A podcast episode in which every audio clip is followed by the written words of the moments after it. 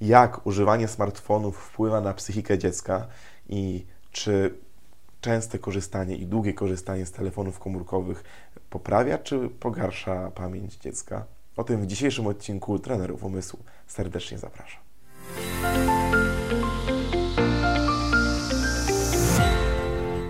Cześć, witam Cię bardzo serdecznie w naszym kanale Bez Brain w serii Trenerzy Umysłu, gdzie wraz z moim bratem Bartłomiejem uczymy, jak lepiej funkcjonować z naszym umysłem, wykorzystać jego potencjał, jak e, lepiej się koncentrować, lepiej się uczyć, jakie techniki skorzystać, żeby, żeby po prostu funkcjonować coraz to lepiej. Robimy to na podstawie naszego doświadczenia.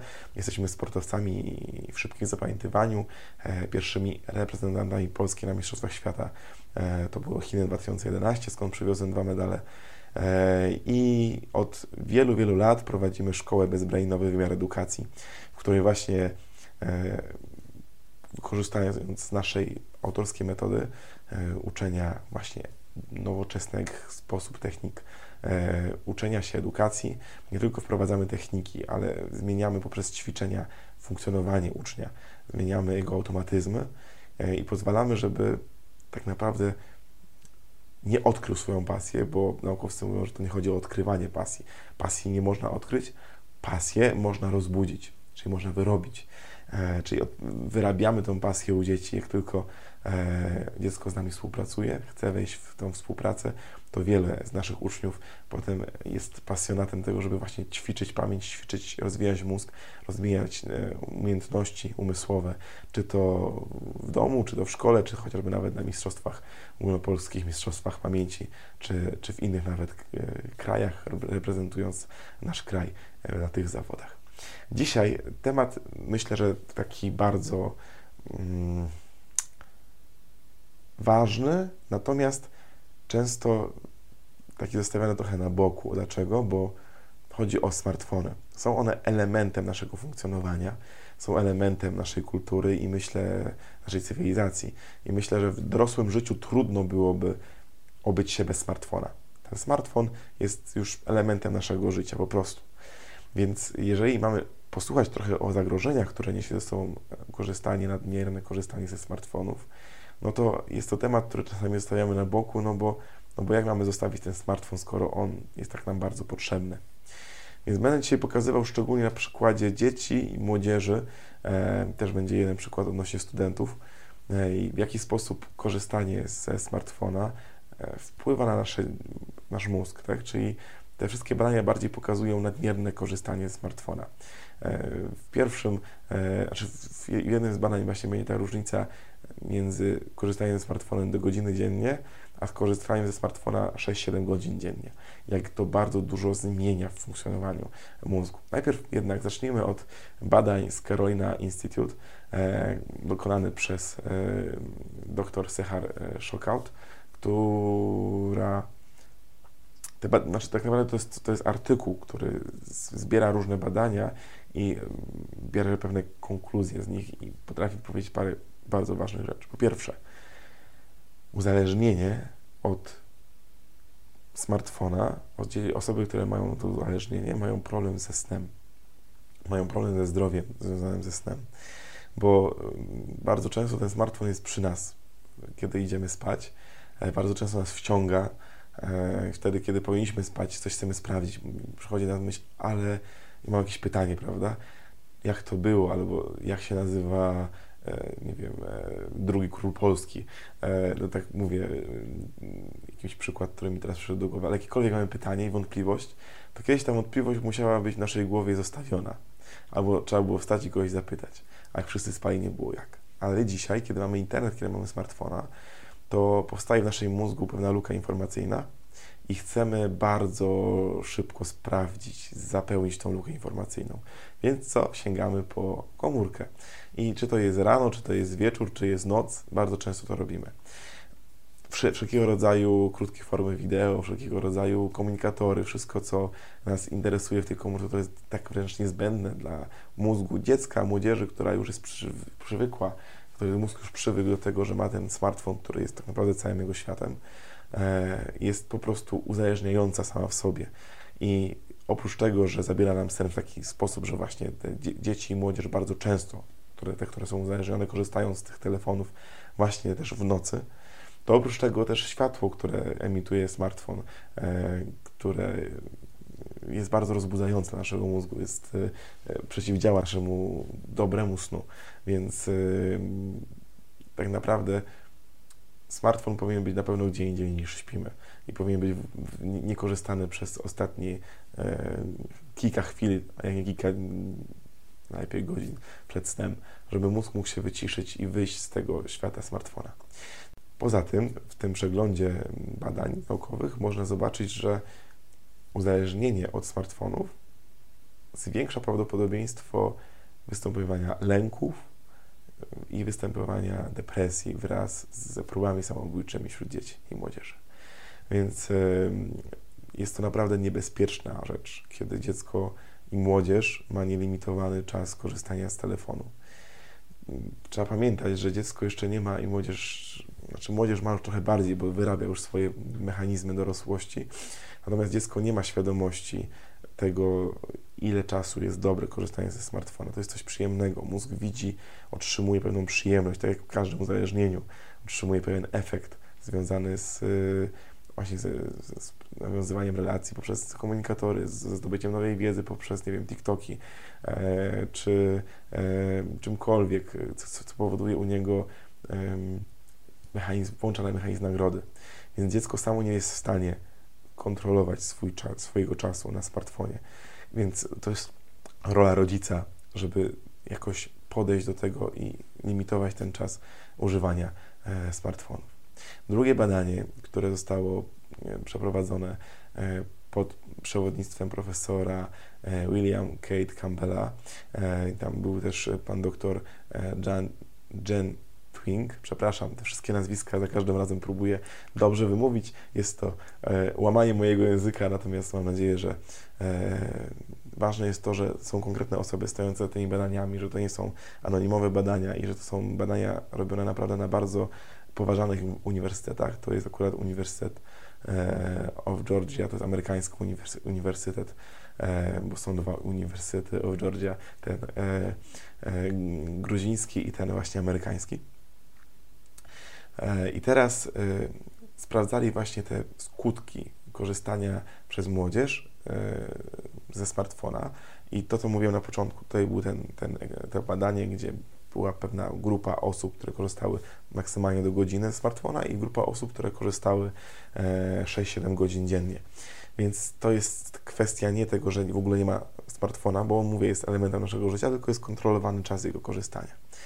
I skutki, które były, e, które zobaczyli, są trzy główne. Pierwsze, spadek ciekawości, po drugie, spadek samokontroli, po trzecie, spadek stabilności emocjonalnej.